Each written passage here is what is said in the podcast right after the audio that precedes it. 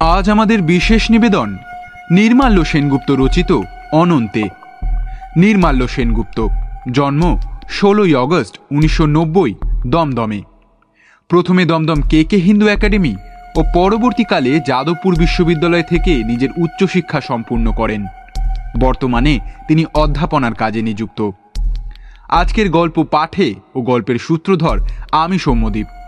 এছাড়াও মনোজ, পরিতোষ, প্রতীক, মিস্টার তালুকদার ও অংশুমানের চরিত্রে রয়েছেন যথাক্রমে আকাশ, সায়ন্তন, চয়ন, মৈনাক ও উদ্দীপন।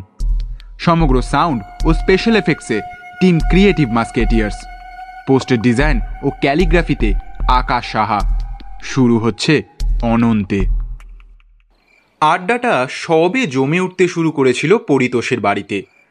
ঠিক তখনই লোডশেডিংটা হলো। মনোজ বিরক্তির স্বরে বলে উঠল এটাই মুশকিল পড়ি তোর বাড়িতে। মাংসের পকোড়া খাওয়াস ঠিকই কিন্তু তারপরেই যে নিজেরা পকোড়া হই না এ ব্যাপারটা মোটেই ভালো লাগে না। পরিতোষ কাঁচু মাচু মুখ করে বলল কি করি বলতো ভাই? তোর আগে এমন হতো না। গত দু বছর ধরে ঠিক এই সন্ধেবেলায় এক ঘণ্টা দাঁড়া পরের মাসে মাইনেটা পাই একটা ইনভার্টার কিনবো। প্রতীক ফাজিল চরিত্রের ছেলে।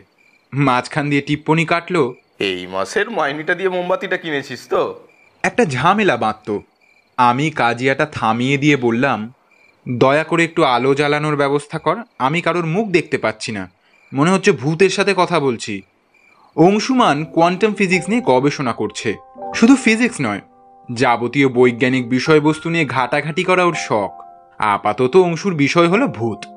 তাই আমার কথাটা গিলে নিয়ে বলল নির্মাল্য, ভূত ব্যাপারটা জানিস তো?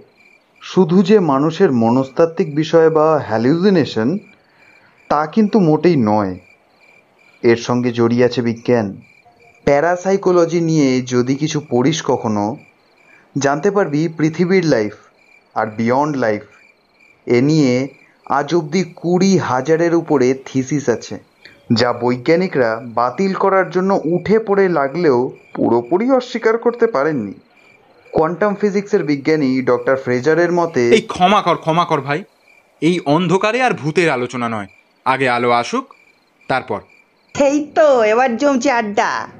একটু গরম সহ্য করতে হবে ঠিকই তবে এমন উপাদেয় বিষয়বস্তু থাকলে আমি পঁয়তাল্লিশ ডিগ্রি পর্যন্ত নিয়ে নিতে রাজি আছি। পরিতোষ চারটে বিশাল মোমবাতি নিয়ে হাজির হলো। নে বিজলি বাতির থেকে এতে বেশি আলো হবে। আর জানলাগুলো খুলে দিচ্ছি। গঙ্গার হু হু হাওয়া। কোথায় লাগে রে তোদের যন্ত্রের পাখা? হ্যাঁ? প্রতীক আবার ফোড়ন কাটলো? একদা এক শ্রীগাল কিছু বলেছিলেন আঙুর ফল সম্বন্ধে। আমরা সকলে হো হো করে হেসে উঠলাম। আমাদের পাঁচজনের বন্ধুত্ব প্রায় ষোলো বছরের। তখন সবার বয়স নয় কি দশ? আমরা সবাই এক পাড়াতেই থাকতাম। বাগবাজারের ঘাট পাড়ায়। পাড়ার ফুটবল মাঠে আলাপ। এরপর কাজের সূত্রে হোক কি অন্য কারণে সবাই কলকাতার বিভিন্ন দিকে ছিটকে গেছি। মনোজ ইঞ্জিনিয়ার অফিসের কাছে ফ্ল্যাট ভাড়া নিয়ে থাকে সল্ট লেকে। প্রতীক বাংলার প্রফেসর রবীন্দ্র সদনে বাড়ি। অংশুমানোর গবেষণার হস্টেলে থাকে। পরিতোষ সরকারি চাকুরিজীবী। যদিও পরিতোষের পরিবারে আর কেউ বেঁচে নেই। আমি গল্পকার। ছোট ছোট গল্প লিখি বিভিন্ন পত্রিকায়। নাগের বাজারে থাকি। আপাতত কম মাইনের একটা চাকরি করছি আর হন্যে হয়ে বিভিন্ন খবরের কাগজে ঢোকার চেষ্টা চালিয়ে যাচ্ছি। তবে নিজেদের কাজে সবাই যেমনই ব্যস্ত থাকি না কেন, রবিবার করে আড্ডা বসেই আমাদের। এই আড্ডার স্থান হয় প্রতি সপ্তাহে এক একজনের বাড়ি। রাত দশটা অবধি আড্ডা চলে। তারপর খাওয়া দাওয়া। এই সপ্তাহে পরিতোষের পালা এসেছে। মনোজ বলল তা তোর ফ্রিজার বাবুর বক্তব্য কি? অংশুমান নাক চুলকে বলল ডিটেলসে বললে তোরা সায়েন্টিফিক টার্মসগুলো বুঝবি না। ব্রিফ করে যদি বলি ব্যাপারটা হলো যে তোরা জানিস তো পৃথিবী আসলে নিজেই একটা ম্যাগনেট যার সাউথ পোল আর নর্থ পোল আছে। হ্যাঁ জানি জানি। তো ব্যাপারটা হচ্ছে এই রকম যে ম্যাগনেটিক ফিল্ড বা চৌম্বক ক্ষেত্র তা তৈরি হয় পৃথিবীর কেন্দ্রে থাকা তরল পদার্থের স্রোতের জন্য। এবার ফ্রেজার এর সঙ্গে টেনে এনেছে আলোকে। সেটা কীরকম আমি বেশি গভীরে যাচ্ছি না। তাহলে তোদের বুঝতে অসুবিধা হবে। সরল করে বললে যা হয় সেটা হলো আলোর সংজ্ঞা নিয়ে যে দ্বিমত হয় সেটা জানিস তো? পরিতোষ বলল ক্লাস সেভেনে পড়েছিলাম বটে। তাও একটু বল শুনি। অংশু এবার নড়ে চড়ে বসল। বরাবরই বৈজ্ঞানিক জ্ঞান দেওয়ার সুযোগ পেলে ছেলেটা খুব উত্তেজিত হয়ে ওঠে। অংশু শুরু করল। আলোর দুটো সংজ্ঞা আছে। খ্রিশ্চিয়ান হিউগনের মতে আলো হলো তরঙ্গ। তিনি এর জন্য অনেক উদাহরণ এবং ব্যাখ্যা দিলেন। এরপর আইনস্টাইন বললেন আলো হলো ফোটন কণার সমষ্টি। এর আনুকূল্যেও প্রচুর প্রমাণ পাওয়া গেল। এখন ফ্রেজার বাবু বলছেন, এই চৌম্বক ক্ষেত্র বা ম্যাগনেটিক ফিল্ড এবং আলোর তরঙ্গ কোথাও কোথাও ধাক্কা খেয়ে একটা ঘরের মতো জায়গা তৈরি করে। এটার নাম উনি দিয়েছেন হলরুম। এবার মানুষের প্রাণও হলো আসলে একটা তরঙ্গ, আর এই তরঙ্গটা চলে যায় মহাশূন্যে। এখন কথা হচ্ছে, যেসব মানব তরঙ্গ এই হলরুমে আটকে যায় সেগুলো আর বেরিয়ে যেতে পারে না। সেই তরঙ্গগুলিই হচ্ছে চলতি কথায় আমরা যাকে বলি ভূত। আমরা চুপ করেছিলাম। মনোজ হঠাৎ বলে উঠল যা ইচ্ছে একটা বলে দিলেই হলো নাকি? ভাই পাতি কথা প্রাণ হলে নিউক্লিক অ্যাসিডের রাসায়নিক পরিবর্তনের ফলে তৈরি হওয়া একটা এনার্জি যা কোষের বৃদ্ধি ঘটিয়ে একটা শরীর দেয়। একটা নির্দিষ্ট সময় অবধি শক্তিটা থাকে তারপর টাইম এলেই ফুরুত। শক্তি কখনো ফুরুত হয় না, মনোজ। ক্লাস সেভেনের সায়েন্স। তোদের যেটা বললাম, সেটা সারাংশ। ডক্টর ফ্রেজার বিভিন্ন বৈজ্ঞানিক থিসিস এবং ইকুয়েশন ফলো করে আচ্ছা আচ্ছা আচ্ছা আচ্ছা। যাই হোক, ভূত আছে কি নেই, এই যুদ্ধ কোনোদিন থামবে না ভাই। তোরা আপাতত দয়া করে গৃহযুদ্ধের সূচনা করিস না। প্লিজ তোদের বাঙালিদের এটাই একটা মুশকিল। বিদেশিরা কিছু বের করলেই সেটা ভুল প্রমাণ করার জন্য তৈরি থাকিস। এই বাঙালি তুলে কোনো কথা হবে না ভাই। সত্যেন্দ্রনাথ বোস থেকে জগদীশচন্দ্র বিজ্ঞানে বাঙালিরা কোথাও পিছিয়ে নেই। কি বল পরিতোষ? কারেক্ট বাঙালি যে পিছিয়ে নেই তার উদাহরণ আমার পরিবারেই আছে এবং আমি তা একশো শতাংশ মানি। এবার আমার অবাক হওয়ার পালা। তোর পরিবারে বাঙালি বিজ্ঞানী আছে নাকি। বিজ্ঞানী নয় পাইলট। আমার পিতামহ সুবিনয় তালুকদার ছিলেন ব্রিটিশ এয়ারফোর্সের একজন সিনিয়র পাইলট। ওনার আন্ডারে প্রায় ষোলোটা ফাইটার প্লেন ছিল। ইংরেজরা তখন স্যালুট করতো তাকে। প্রতীক বলল এটা আগে বলিসনি তো? নাকি এটা ফ্রেজার সাহেবের ভূতের থেকেও এক কাটি ওপরে? নো নো স্যার ইন্টারনেট একবার ঘেঁটে দেখ। ওনার সাহসিকতা এবং অন্তর্ধান রহস্য গুগলেও পেয়ে যাবি। অন্তর্ধান রহস্য সেটা কীরকম? উনিশশো সাতষট্টি সালে নর্থ অ্যাটলান্টিক মহাসাগরের ওপর দিয়ে উড়ে যাওয়ার সময় ঠাকুরদা সহ আরও সাতটা প্লেন ব্রিটিশ এয়ারফোর্সের আওতার বাইরে চলে যায়। তারপর থেকে তাদের আর খুঁজে পাওয়া যায়নি। একটা প্লেনের টিকিটও পাওয়া যায়নি জানিস? অংশু চুপ করেছিল। চমকে উঠে বলল উনিশশো সাতষট্টি British air force North Atlantic. Paritosh ওর দিকে তাকিয়ে বলল হ্যাঁ মানে কেন? তুই কিছু পড়েছিস টড়েছিস নাকি?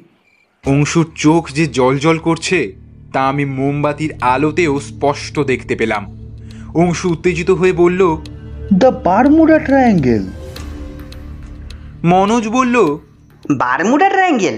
সে তো পুরো গ্যাজা করি অংশু ওর দিকে বিরক্তির সাথে তাকিয়ে বলল না জেনে সব কিছু গ্যাজাখুরি বলা বন্ধ করতো পৃথিবীতে এমন অনেক কিছু আছে যা সমাধান করতে পারেনি বলেই মানুষ ভাবে সেটা ভুল।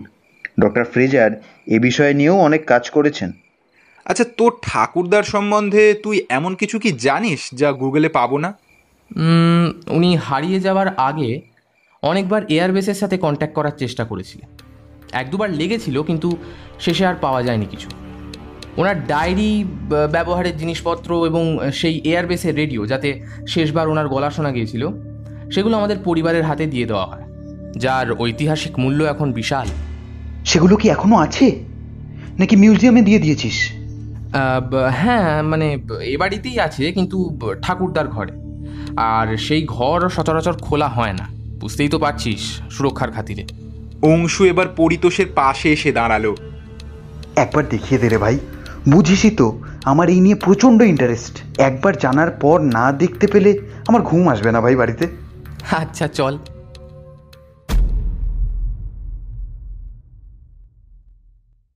আমরা পাঁচজন সিঁড়ি দিয়ে ওপরে উঠতে লাগলাম।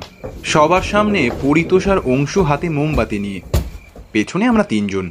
এই অন্ধকারে অ্যাডভেঞ্চারে যাওয়ার আমার খুব যে একটা ইচ্ছে ছিল তা নয়, কিন্তু বেশ একটা গল্পের প্লট পাচ্ছি বলে মনে হচ্ছিল।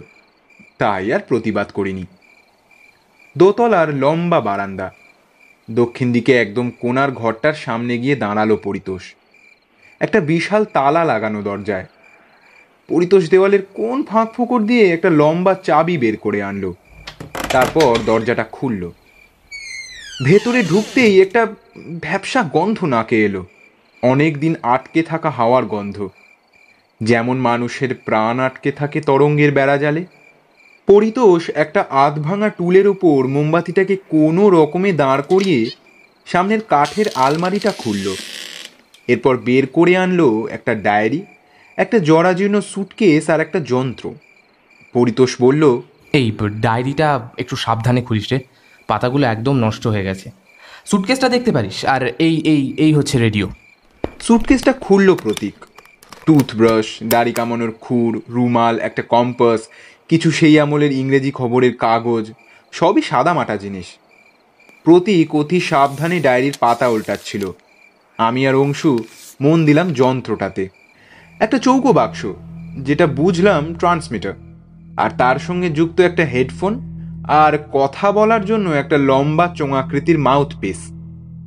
অংশু মোমবাতিটা ধরে ট্রান্সমিটারের সামনের দিকটা পড়ার চেষ্টা করল। কাঁচের ওদিকটায় মাকড়সার ঝুল আর ময়লায় ভরে গেছে। ফ্রিকোয়েন্সির নম্বরগুলো সব আবছা। অংশু ট্রান্সমিটারের পেছন থেকে একটা মোটা তার বের করল। একটা বড় মোবাইল চার্জারের মতো প্লাগ। সামনের প্লাগ পয়েন্টে সেটা গুঁজে দিল। হেডফোনটা লাগালো মাথার ওপরে। প্রতীক হেসে বলল, কিরে, আকাশবাণী শুনবি নাকি? অংশু প্রতীকের কথায় পাত্তা না দিয়ে ট্রান্সমিটারের নবটা ঘোরাতে ঘোরাতে বলল, নর্থ আটলান্টিকের ওপর অংশটাকে বারমুডা ট্রায়াঙ্গেল বলে। তার তিনটে কোণ হলো যথাক্রমে মায়ামি, ফ্লোরিডা পেনিনসুলা এবং বারমুডা আইল্যান্ড। যদিও এই ভৌগোলিক অবস্থান নিয়ে প্রচুর মতবিরোধ আছে, প্রথম বিমান বা জাহাজের অন্তর্ধানের খবর আসে উনিশশো পঁয়ষট্টি সালের ষোলোই সেপ্টেম্বর। Flight number nineteen. সেটা কি? আমেরিকার পাঁচটা বোমারু প্লেন ট্রেনিং করছিল ওই অঞ্চলের কাছাকাছি। পাঁচটি অদৃশ্য হয়ে যায় এবং তাদের আর কোনো খোঁজই পাওয়া যায়নি। এরপর ডোনাল্ড ক্রোহাস্ট নামে এক আকাশপথে পৃথিবী পরিক্রমণকারী ব্যক্তিরও এই একইভাবে অন্তর্ধান ঘটে। এরপর থেকেই ক্রমানুযায়ী বিভিন্ন জাহাজ এবং বিমানের অদৃশ্য হওয়ার ঘটনা ঘটতে থাকে একের পর এক, যার কোনো খোঁজই আর পাওয়া যায়নি। কিছু বিজ্ঞানী বলে সেখানে চৌম্বকীয় আকর্ষণ এতটাই বেশি যে কোনো যন্ত্র কাজ করে না ওখানে। কেউ কেউ বলে জলীয় বাষ্প ও আলোর বিচ্ছুরণের ফলে এমন এক অদ্ভুতভাবে প্রতিবিম্ব তৈরি হয় যে যার ফলে বিমান চালক ভাবে নিচের দিক, অর্থাৎ অদপে যেদিকে সমুদ্র সেই দিকে আকাশ আছে। এবং তারা কোনো কারণে ভুল করে বিমানটাকে উল্টে ফেলে জলের দিকে ওড়াচ্ছে। সেটা ঠিক করতে গিয়েই ঘটে বিপত্তি। পাইলট বিমান নিয়ে সোজা জলের দিকে গোত্তা মারে। এমন বহু তথ্য আছে, যার কোনো সমাধানই নেই। তা এই বিষয়ে তোর ফ্রেজার সাহেবের কি মতামত? পরিতোষ কিছু একটা বলতে যাচ্ছিল। হঠাৎ আলো জ্বলে উঠল বারান্দায়। কারেন্ট এসে গেছে। পরিতোষ হাত বাড়িয়ে ঘরের আলো জ্বালালো। হঠাৎ একটা পিপ শব্দে আমরা চমকে উঠে দেখলাম ট্রান্সমিটারে একটা আবছা সবুজ আলো জ্বলছে। অংশুর বাঁ হাতটা হেডফোনের একপাশে স্পিকারের উপর রেখে বড় বড় চোখ করে তাকিয়ে আছে। পরিতোষ চেঁচিয়ে বলল এটা এখনও চালু? এত বছর পরে? কোনোদিন ভাবিও নি এটা চালাবার কথা? আওয়াজ আসছে হেডফোন থেকে। আসতে তবু আসছে? আমি অংশুর থেকে হেডফোনটা নিলাম। শোঁ শোঁ করে আওয়াজ। যেমন সাধারণ রেডিওতে কোনো চ্যানেল না ধরলে আওয়াজ হয়। পালা করে সবাই শুনে দেখল একবার। এরপর পরিতোষ কানে লাগালো। অংশু নবটা ঘোরাতে ঘোরাতে মনোজের দিকে তাকিয়ে একটা অবজ্ঞার দৃষ্টি দিয়ে বলল দেখলি বিলিতি জিনিস কাকে বলে? প্রায় পঞ্চাশ বছর পরেও জিনিসটা চলছে। মনোজ বলল তা আমি কখন বললাম যে বিলিতি জিনিস খারাপ? কথা হচ্ছিল বৈজ্ঞানিক নিয়ে। আর বাছাধন ওই যে রেডিও জিনিসটা, সেটাও এক বাঙালিরই আবিষ্কার। স্যার জগদীশ চন্দ্র বোস। মার্কনি সাহেব নয়। এই নিয়ে একটা নিশ্চিত তর্ক বাঁধতে যাচ্ছিল। বাধা পড়ল একটা গোঙানির শব্দে। আমরা ঘুরে তাকিয়ে দেখি পরিতোষ। দেওয়ালে হেলান দিয়ে দাঁড়িয়ে। আমি দেখলাম ওর মুখটা আস্তে আস্তে সাদা হয়ে আসছে। অংশু পরিতোষের থেকে হেডফোনটা নিতে যাচ্ছিল। আমি উত্তেজনার বসে সেটা পরিতোষের হাত থেকে কেড়ে নিয়ে কানে দিলাম। আস্তে কিন্তু স্পষ্ট শুনতে পেলাম। শোঁ শোঁ শব্দটা কম। একটা মানুষের গলা। যেন কেউ বহু দূর থেকে চেঁচিয়ে বলছে মেডে মেডে।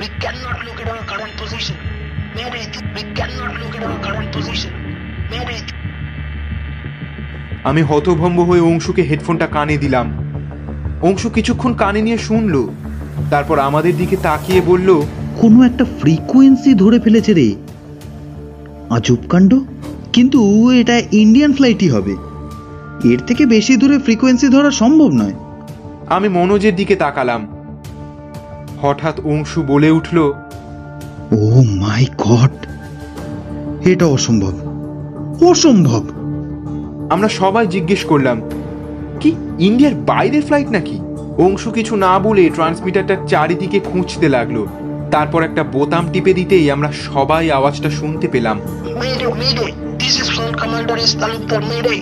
We cannot look our current position. Mayday, this is Front Commander S. Talukdar. S Talukdar মানে মানে সুবিনয় তালুকদার এটাই কি রেকর্ড করার কোনো ব্যবস্থা আছে নাকি অংশু কিছু বলল না মাউথপিসটা হাতে নিয়ে মুখের সামনে এনে ধরা গলায় বলল can you hear me commander উত্তর এলো Who is there? Is this Officer Diego? We cannot look at our current position, sir. আমাদের কারুর কিছু বলার ক্ষমতা ছিল না অংশু মাউথপিসে ঠোঁট রেখে কয়েক মুহূর্ত চুপ করে থেকে বলে উঠল what is the situation commander sir I can't understand আমার সামনে সবকিছু ঠিকঠাক দেখতে পারছি কিন্তু প্লেন এক ইঞ্চিও নড়ছে না গত এক ঘণ্টা ধরে ঠায় দাঁড়িয়ে আছি এক জায়গায়। এদিকে ফুয়েল শেষ হয়ে আসছে কিছুক্ষণ পরেই তেল শেষ হয়ে যাবে। অন্য প্লেনগুলো পাইলটদের সাথে যোগাযোগ করতে পারছি না। Please help me sir Paritosh মাথায় হাত দিয়ে বসে পড়ল। আমরা থম মেরে দাঁড়িয়ে আছি। অসহায় লাগছে নিজেদের। অংশু চুপ করে রইল। ওই দিক থেকে আওয়াজ আসতেই থাকল। পরিতোষ ডুকরে কেঁদে উঠে বলল প্লিজ প্লিজ অংশু কিছু কর প্লিজ। অংশু মাউথ মাউথপিসটা দূরে সরিয়ে রেখে বলল সবকিছু জলের মতো তরল হয়ে গেল বুঝলি? Doctor Fraser was right. প্রচণ্ড ম্যাগনেটিক ফিল্ড আর আলোর তরঙ্গের জন্য বিশাল আকৃতির হলরুম তৈরি হয় বারমোডা ট্রায়াঙ্গেলে। আর সেখানে সব কিছুই আটকে যায়। শব্দ সময় সব কিছু সব কিছু এই রেডিওটায় ওই একই সময়ে ফ্রিকোয়েন্সির লিঙ্ক তৈরি হয়েছিল উনিশশো সাতষট্টি সালে। কারণ সেই সময় এই রেডিও থেকে বেরোনো ফ্রিকোয়েন্সিটা আটকে গেছিল সেই হলরুমে যা এখন যুক্ত হয়ে গেছিল, যার ফলে আমাদের আওয়াজ পিছিয়ে গেছিল পঞ্চাশ বছর আগের একটা সময়। আর পঞ্চাশ বছর আগের একটা লোক, সে জানেও না যে মারা যাওয়ার আগে সে যার সাথে কথা বলে গিয়েছিল, তার যুগে ওনার কথা ইন্টারনেটে স্বর্ণাক্ষরে লেখা হয়ে গেছে। এখনও সুবিনয় বাবুর গলার আওয়াজ শোনা যাচ্ছিল। আস্তে আস্তে সেটা কমে আসছিল। পরিতোষের চোখ দিয়ে এক ফোঁটা জল গড়িয়ে পড়ল। বাঁ হাতের কুনুই দিয়ে গালটা মুছে নিয়ে বলল we are proud of you sir rest in peace কিছুক্ষণ চুপ। তারপর উত্তর এলো পরিতোষ কিছু বলল না। মাউথপিসটা রেখে দিল। সুবিনয় বাবুর আওয়াজ আস্তে আস্তে অস্পষ্ট হয়ে আসছে।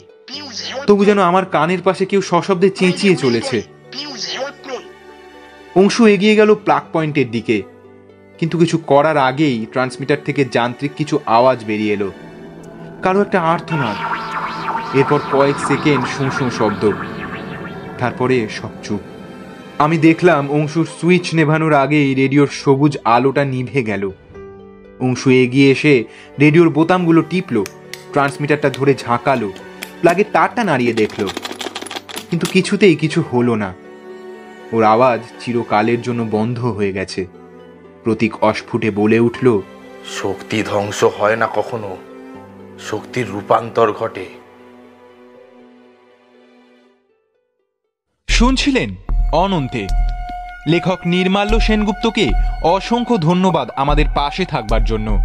কমেন্টে জানান, কেমন লাগল আমাদের এই কাজ? খুব শীঘ্রই আমরা আরও একটি আকর্ষণীয় গল্প নিয়ে হাজির হব আপনাদের সামনে। ততক্ষণের জন্য শুভরাত্রি।